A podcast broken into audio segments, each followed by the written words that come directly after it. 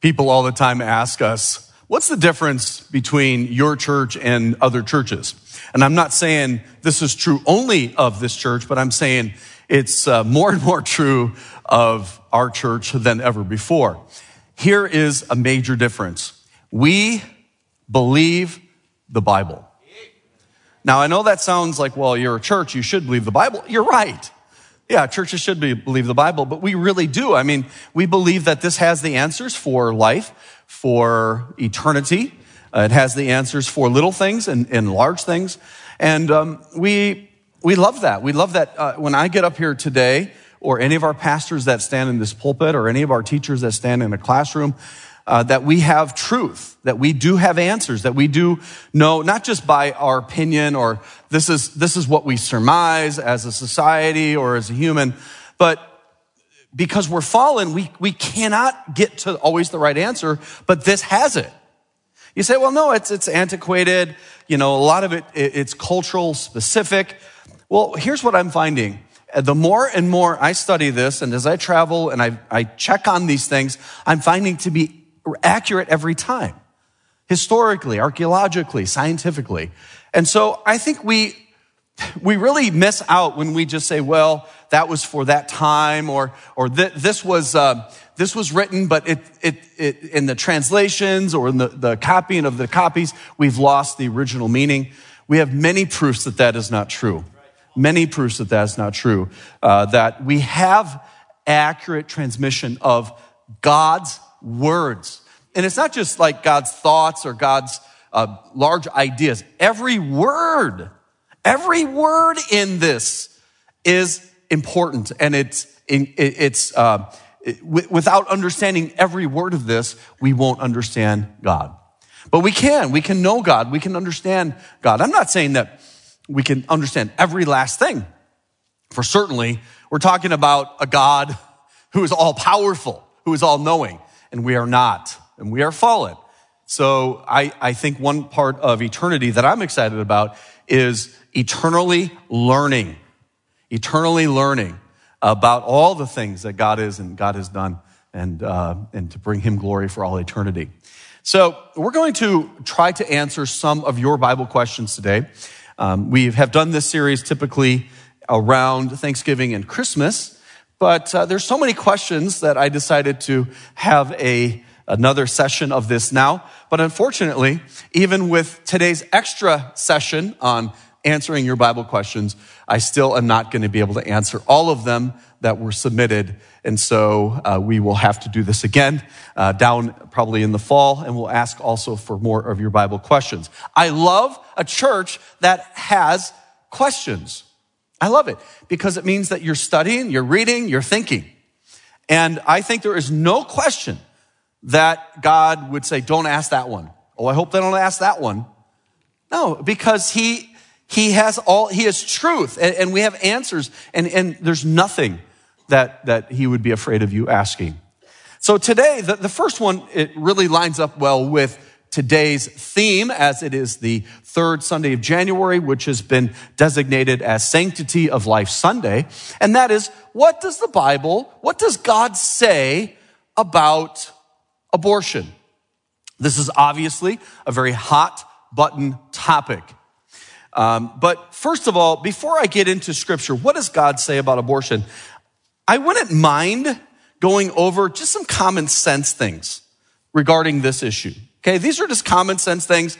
If you know someone who is secular, they don't believe in God or they don't trust the Bible, okay, that's fine. Here are a couple just common sense things that we can talk about. In nineteen seventy-three, there was an act passed called the Endangered Species Act. Okay, in the Endangered Species Act, it protected three amphibians, fifty-six birds, seven clams, two crustaceans, twenty-nine fish, eight mammals, twenty-one reptiles, two snails, and forty-two plants. Okay, that's great. It also, though, protects their unborn offspring. Did you know that? The Endangered Species Act protects the unborn offspring of these endangered species. How do we know that? Because a Florida man went and took some turtle eggs and he was caught and he was arrested. And he said, well, these aren't life yet. They're just eggs. He was convicted and fined. In other words, we recognize a turtle's offspring, unborn offspring, as life, but we don't recognize human unborn offspring as life. This is a crazy, crazy topic that I don't understand why more people don't under, don't understand this. So let's talk about this a little bit more. Uh, it's, it's sad to me. I mean, I'm happy that, that Roe versus Wade was overturned. We've had uh, Supreme Court decisions in our history that were for sure bad. The Dred Scott decision that, uh, a black person wasn't, uh, you know, wasn't worthy of a, of, of a vote. Uh, you know, that's not a real, it's property and not person. I mean, we, we know that that was right to overturn that. And, and but, but Roe versus Wade being overturned hasn't really solved much, has it? It might have actually created more problems. And I'm still glad that it was overturned. But this is a, an important issue. Uh, in our society, we believe it's wrong for a pregnant woman to drink and to take drugs. Why? And, and rightly so, because it harms, and it certainly has a high potential of harming that unborn child. But yet, it's okay for that mother to kill her unborn child. Uh, in most states, someone that murders a pregnant woman is guilty of not just one murder, but two. And yet, it's okay for abortion to occur legally in many states. What does the Bible say about this? And that's really what we've got to always get to. But those are just some common sense things that I, I, I think about, and I wonder about why, why our society is so divided on this issue. And I think we're probably not as divided as it seems. I think most people really are pro-children, pro-babies. I mean, the, the little child that was on the promotional video we showed earlier today, uh, smiling and cooing, uh, drinking milk, uh, that was uh, a child that had been considered for termination. Uh, we, we all, our, our hearts uh, sang for that mother that brought that child into the world. And And the, the, the bottom line is, are we there for that person? Are we there to help? Are we there to provide when they can't provide? Uh, but the Bible tells us in Exodus that if there is a, a death of a baby in the womb, it's equated to the same penalty as someone that commits murder. So just in the Mosaic Law in Exodus twenty-two or Exodus twenty-one, we find the principle that That would seem that uh, terminating a child in the womb is wrong, that that is actually an eternal soul. And Deuteronomy thirty, verse nineteen, it says, I call heaven and earth to record this day against you. This is the children of Israel after they had been freed from Egypt and God had given them the law, and they broke the law. As, as it was being given, they broke it. And, and I'm not just saying that the Jews were guilty of breaking the law. All of us are guilty of breaking the law. And then as they're now ready to go finally into the promised land, God says, I have set before you life and death. Okay? These are our, our choices even today. God has set before us two things, life and death. Blessing and cursing. Therefore, God says, what? Choose life. Choose life, that both thou and thy seed may live. Why should we choose life? Because it makes sense. It's right. It's good. If God tells us to choose life, then he is pro-life. God is pro-life. And by the way, we're going to see this in some of the other questions that are asked, and I'll be answering today. Uh, as it, God has always taken all of this and weaved it together into a very cohesive sermon that fits together beautifully. Jeremiah, in uh, verse five of chapter one, uh, says that uh, about God, before I formed thee in the belly, I knew thee. So, so from Scripture, we get more than just clues that what is what is in the womb is a life, is a soul, is a person. That, that God has created a unique person for a unique purpose. An eternal soul is in that womb. In Psalm one thirty-nine, it says in verse thirteen, "For thou hast possessed my reins." This is a uh, an idea that's, it's actually kidneys, but it's the idea of the, the core of the person, the very center of you, okay? God has possessed. God, it's, it's his design. It's his uh, reason that every person is formed. And, and it's formed in the womb. Thou hast covered, that word is the idea of being interwoven. It's also the idea of, of God being uh, covering and protecting, but it's also the idea of knitting. Every stitch coming together. And when you start to study the human anatomy, you're actually finding that we are interwoven. And this has happened when? In my mother's womb. So I think we can easily, from scripture and just from common sense, say we ought to be pro-life. We ought to um, fight against the, the legality of terminating a life.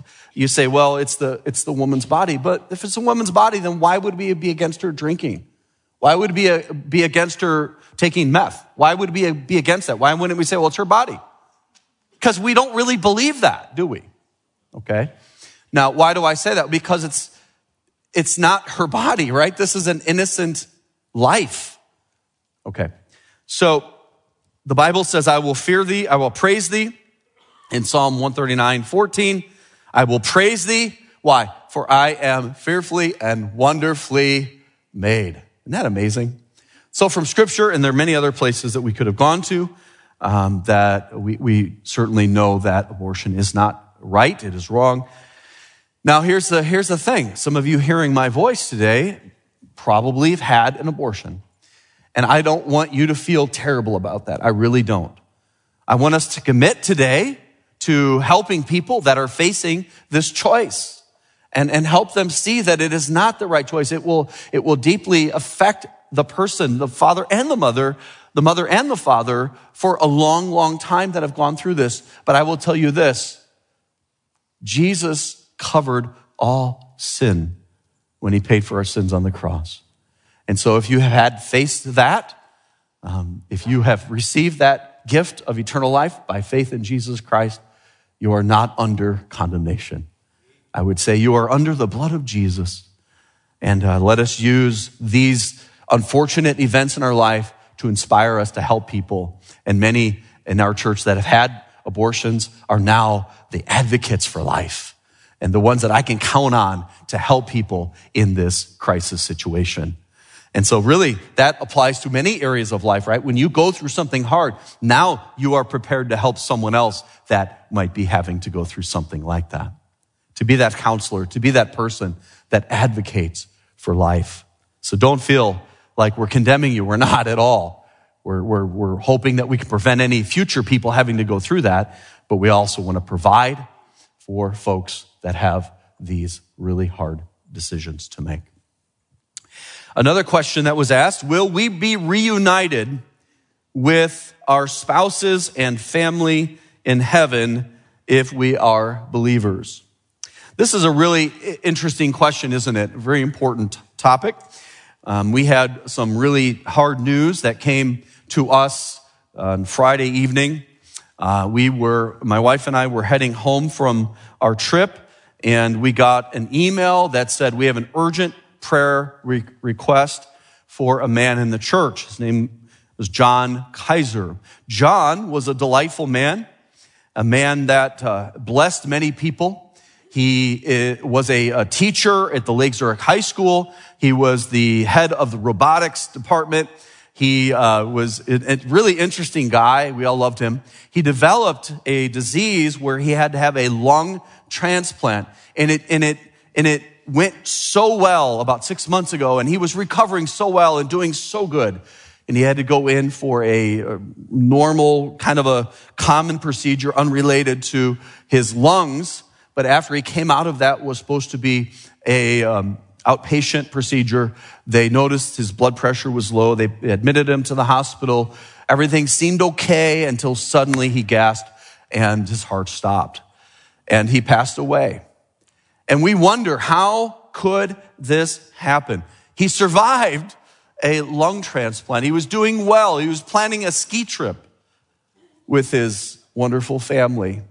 And uh, we are so saddened. We're so heartbroken for Michelle and, and the girls. And we just sometimes wonder, how could God allow such a thing? Well, we don't know. And, and I went and visited the family yesterday. And I, sometimes when you go and make these visits, Uh, you think, well, they train you what to do, what to say in seminary, or, you know, you've done so many of these, you kind of know what to say. We don't.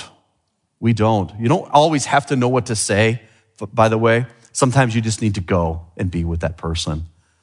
And uh, we, we told them we love them and we were sorry for what happened and that we were going to support them as a church, as a community. But you're just there. You're there and your heart breaks. So, Will...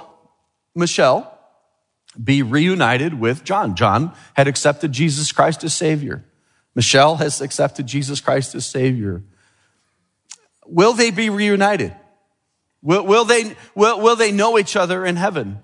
And I'm just going to tell you this. I don't have real explicit scripture about this, but just common sense again, knowing who God is and what God is, I would have to say absolutely we'll know each other, right? We'll know each other in heaven. We'll, we'll have relationship. It'll be different, but better. Now, it's hard for us to imagine that. Let's go over a couple, a couple scriptures on how I would surmise that we'll be able to know our spouse or family or even other people in heaven. This is a really interesting passage. Look at Matthew seventeen. This is what we call the transfiguration. And Jesus, in verse one, had taken... Um, Peter, James, and John, the inner circle of the disciples, to a high mountain. So it was just Jesus, Peter, James, and John. And this was up in the Galilee region, and there's several uh, tall mountains that are kind of by themselves that are candidates for this. And there's one that, that certainly fits the bill perfectly. In verse two, it says, and was transfigured. In other words, Jesus, when he came, he looked exactly like us. The Bible actually says that he was uh, not comely. He, he, he didn't have, he, he didn't stand out physically. Okay. I, I'm not going to say he was ugly, for certainly that could not be the case, but he, he definitely wouldn't have been someone that you would say, wow, look at that person. Now we all have this image of Jesus, right?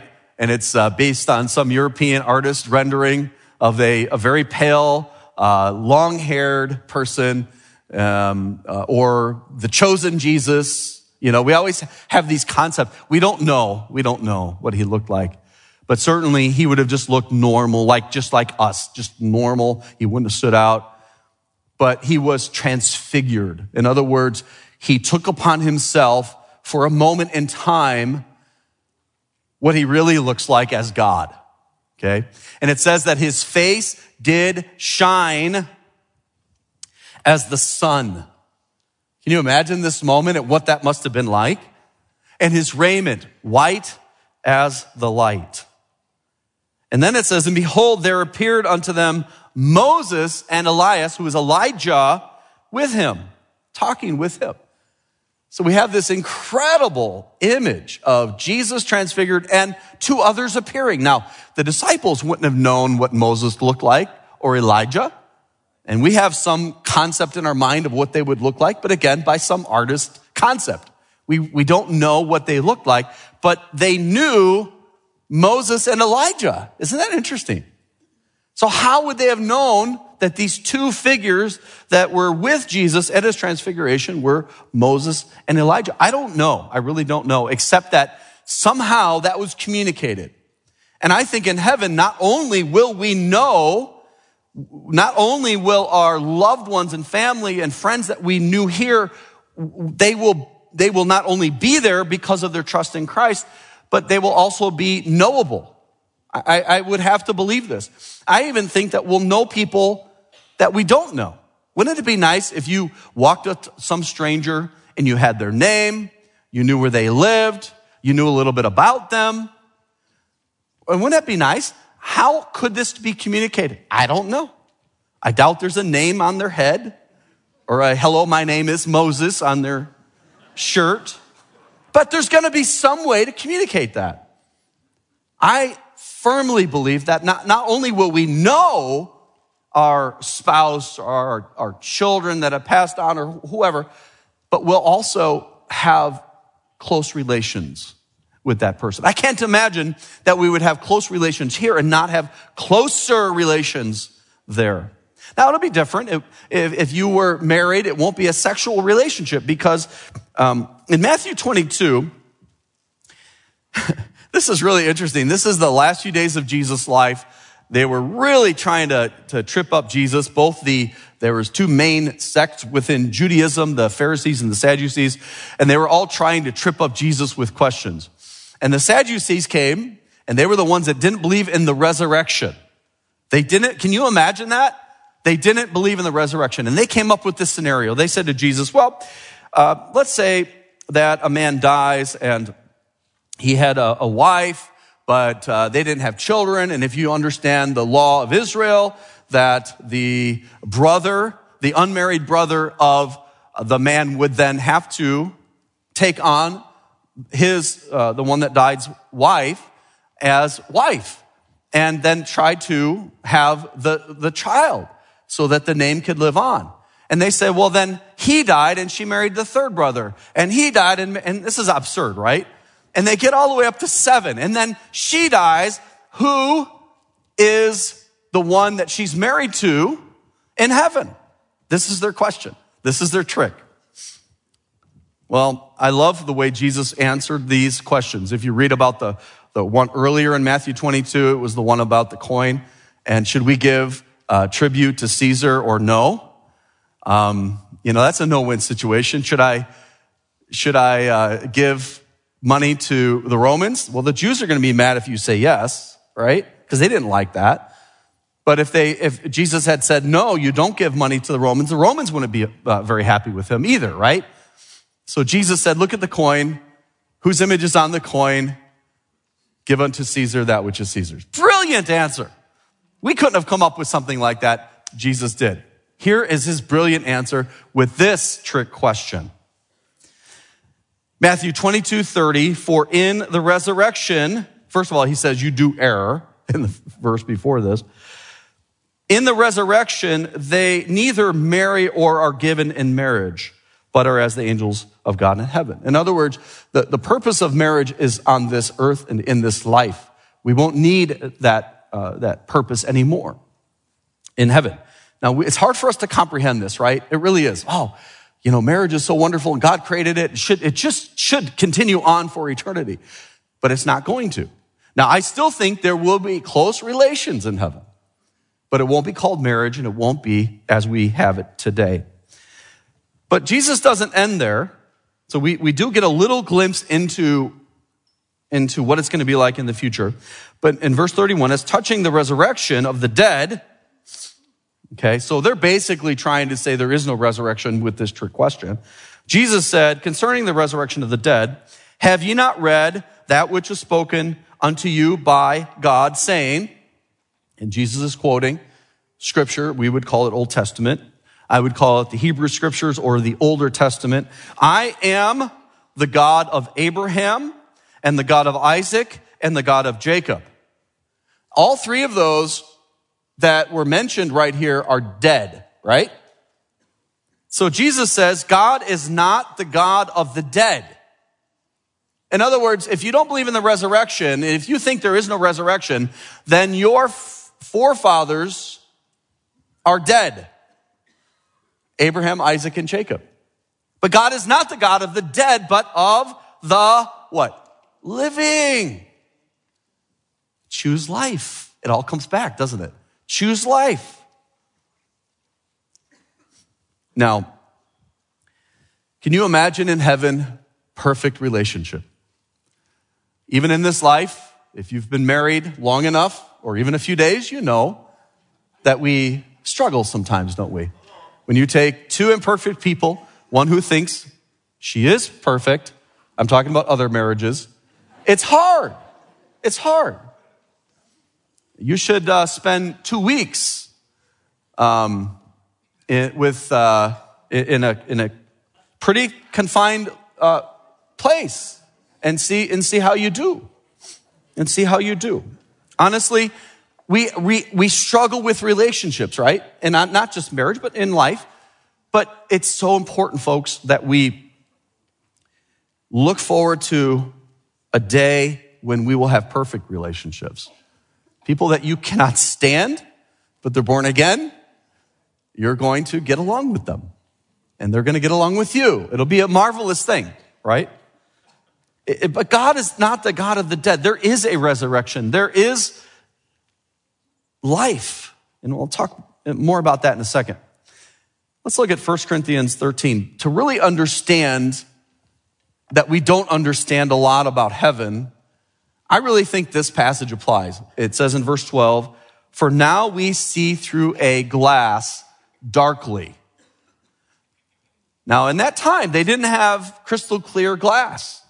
They had glass, but it wasn't as our, our glass is today. We've made great advancements, and we take that for granted. To, to look through glass then, it was very distorted. So, for now we see through a glass darkly, but then face to face. Paul tells the Corinthians, now I know in part. So in other words, we just don't, we don't know everything right now. We don't know what it's going to be like. We don't fully understand. I think we'll recognize our loved ones. We'll have relationships with them, but it'll be far superior than anything we know now. Don't get all worried about this, okay? It's going to be amazing. For now I know in part, but then I shall know even as also I am known. It'll be very, very wonderful when we finally get to see it clearly in heaven. But now we're looking through a glass. I look forward to seeing those that have died that I know, so many, so many. My uh, my dad, of course, my grandparents. There was one grandfather of mine that died when I was very little. I only remember him through pictures. Another grandfather died before I was born. I, I look forward to meeting, meeting these, these people. Uh, so many of us that have uh, been in this church that have passed away. Another uh, wonderful woman that helped us greatly in our, our uh, buildings in our church passed away this week. And I, I long to see all of our friends and all of our, our family, and we will know them and, and we will, they will know us, and it'll be glorious. So I hope that answers the question. It was kind of the long way around, but it gave us a little bit of insight into heaven. The next question, who were the people that arose in Matthew twenty-seven? This is a really interesting question. It's a really interesting story. It really perplexes people as they read the resurrection accounts, the death and resurrection accounts of Jesus, that in Matthew, and only in Matthew, it tells us that there was this, this uh, interesting resurrection that had happened uh, when Jesus died. The question is, what did they do? How long did they stay? Did they live for a length of time and have to die again? Well, let's read the passage. Matthew twenty-seven fifty. Jesus, when he had cried again with a loud voice, yielded up the ghost. So this is the very moment Jesus on the cross died, yielded up the ghost, the spirit. And that's a very mysterious thing that happens, isn't it? It's more than just the heart stopping. It's more than just the brain waves ceasing. Something very mysterious happens that even the best of our doctors and scientists don't understand, but we know something profound has occurred when that person yields up the ghost. And this happened to Jesus, and he died. And at that moment, Matthew records eight things that happened. The veil of the temple was torn from top to bottom. The earth did quake. The rocks did rent or tear. The graves were opened. Remember, the graves in Israel are, are chiseled right out of the rock. So people are buried right in those uh, rock tombs. Many bodies of the saints which slept arose and came out of the graves after the resurrection and went into this holy city. Of course, this is Jerusalem, and appeared unto many. Wow, what in the world? What is this? Well, it's recorded in Matthew. I believe it to be one hundred percent accurate and true. We don't read anything else about this, but I do know the Bible says that all people, saved and lost, will experience bodily resurrection. Bodily resurrection. Jesus said this in John five, in verse twenty-four. Verily, verily, that means of a truth, truly, truly, I say unto you, he that heareth my word and believeth on him that sent me hath everlasting life. Isn't that wonderful? It's so simple. You hear the gospel, you hear the word, which is salvation is available to every person, not by our works, but by trusting in the one that did it all for us on the cross. We believe in him, we trust in him, and we are, we're saved. We have everlasting life. Okay, that word hath is a really neat old English word, hath. That means you have something right now. It's present possessive. We have it now. And shall not come into condemnation, but is passed from death unto life. Verily, verily, I say unto you, the hour is coming, and now is, when the dead shall hear the voice of the Son of God, and they that hear shall live. Skip down to verse twenty-eight. Marvel not at this, for the hour is coming in the which all that are in the graves shall hear his voice, and shall come forth, they that have done good unto the resurrection of life, and they that have done evil unto the resurrection of damnation. You say, well, that sounds like I have to do good to go to heaven. No, you cannot do good until you're saved. You cannot do good because the Bible says our righteousness is nothing but filthy rags in Isaiah. So to really do good, you have to first have the Spirit of God in you, okay? And those that have the Spirit of God have believed that Jesus is the Christ that died for them on the cross and rose again, and they will resurrect unto life, heaven. And those that have done evil, that's all of us that are unregenerated, uh, will be at the resurrection of the damned. You say, well, why would there be a resurrection of the damned? Why would there be a resurrection for those that are spending eternity separated from God? Well, I, I, I believe that um, the resurrection of our physical body, we are in a, phys- a flawed physical body now. How do I know? Because the older you get, the more pain areas you have, right? It's just, it's weird. It's just, it, it's exponential. It happens. Um, and our body's eventually going to die unless the Lord returns for the church. Before that, wouldn't that be wonderful? And, um, and, and, and that body will decompose and turn into dust. And there will be a day when God will reunite all of those particles that used to be your body, and it will rejoin your soul and spirit, either in heaven or hell. You say, well, why would I need a, a, a physical body? Well, because heaven is a lot more physical than we think it is. It's not ethereal. It's not floating on a cloud playing a harp, praise God, although that might be fun for a few days. Um, it's, it's going to be very real, very tangible. We'll need a physical body for this future, okay? But so will the person that was separated from God in damnation, what's called the second death, and that will be a body made unique for the conditions that that will, will be under. So there will be a resurrection of the physical body for both the damned and the lost. That also echoes Daniel twelve. Uh, we won't take the time to read about that, but it's the idea that Uh, there's going to be this uh, final resurrection. Now, the resurrection of the dead, the resurrection of the saved, is called the first resurrection. The first, and this happens in phases. The first one that arose was Jesus, right? He arose. But it, it sounds like in our text that um, when Jesus died, that's when the people arose. And there was a select people around, I think, in certain proximity to the power of Jesus. It, it almost sounds like they rose again when he died, doesn't it? If you kind of read it and you go through the list. I think the, the writer, under the inspiration of the Holy Spirit, Matthew, recorded this not fully linearly, linearly, okay? In other words, the, uh, when Jesus died, the earth uh, shook, the rocks tore, the graves were opened. Um, and, and, and I think there's a little uh, gap right here. And many bodies of the saints which slept arose. How do I know there's a little gap? because it says, and came out of the graves after his resurrection. I think he just listed them all together since he started to tell the story about the graves opening, and that happened at the death, at the shaking of the ground, many graves opened. Unlocking uh, death, okay? It's, it's a, it's, it actually happened, but it's also symbolic. Jesus' death breaks the tomb open for us and gives us the opportunity of eternal life. But we don't get that eternal life until we put our trust in him. Then we resurrect spiritually, okay? So we're st- the grave's open for everybody, but you're still, you're still in it, okay?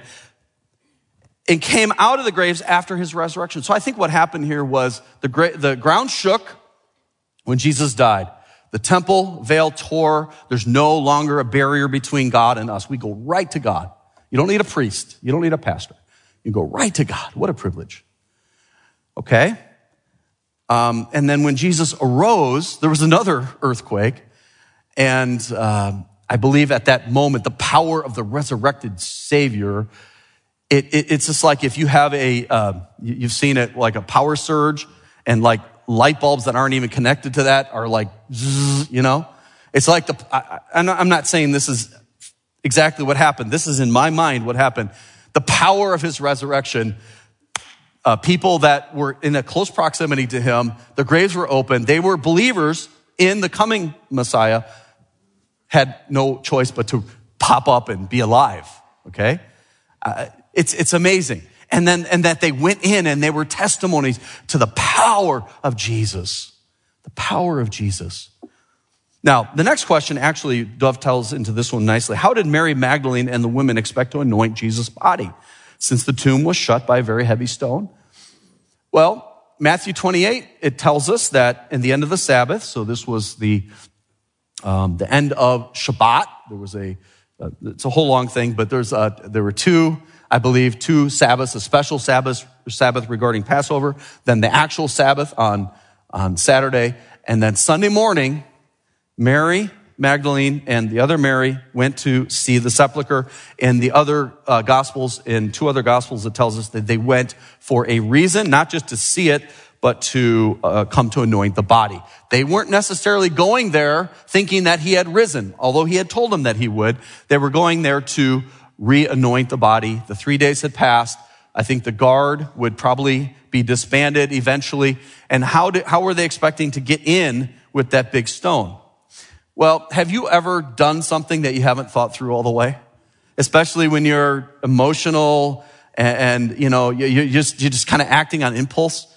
Well, that's human, folks. And, and that happens. Not to say it excuses us for not thinking things through and not planning. But when we don't think things through and plan, when we love the Lord, he meets us there. And he helps us get through those human moments in life. So I think maybe they thought the guard would help them move the stone. Since the three days had passed, maybe they thought the men would eventually get up, you know, and get in there and help them. I don't know. But, but I knew, I do know what happened. Matthew twenty-eight two says, and behold, there was a great earthquake, for the angel of the Lord descended from heaven and came and rolled back the stone from the door and sat on it. God had it covered, didn't he? So when we don't always have everything planned perfectly, but you love the Lord, and you're, you're acting on that. They were acting on their love for Jesus. He had already solved the problem they probably hadn't even thought of yet. Isn't that amazing? Well, Matthew twenty-eight five, and we'll end with this. And the angel answered and said unto the women, fear not. There's a lot of things to worry about in this world. There's a lot of things to fear in this world. Fear not, for I know that ye seek Jesus, which was crucified. He is not here. He is not here, for he is risen. The earth could not contain Jesus, for he rose again. And the angel said, come see the place where the Lord lay. Look at the spot. The shroud is deflated, not unwrapped, but deflated. He is gone. He is a, he has arisen. And go quickly. And this is my challenge to you. Go quickly and tell his disciples that he has risen from the dead. That is our job, to go and tell the world that we have found the Savior is raised from the dead.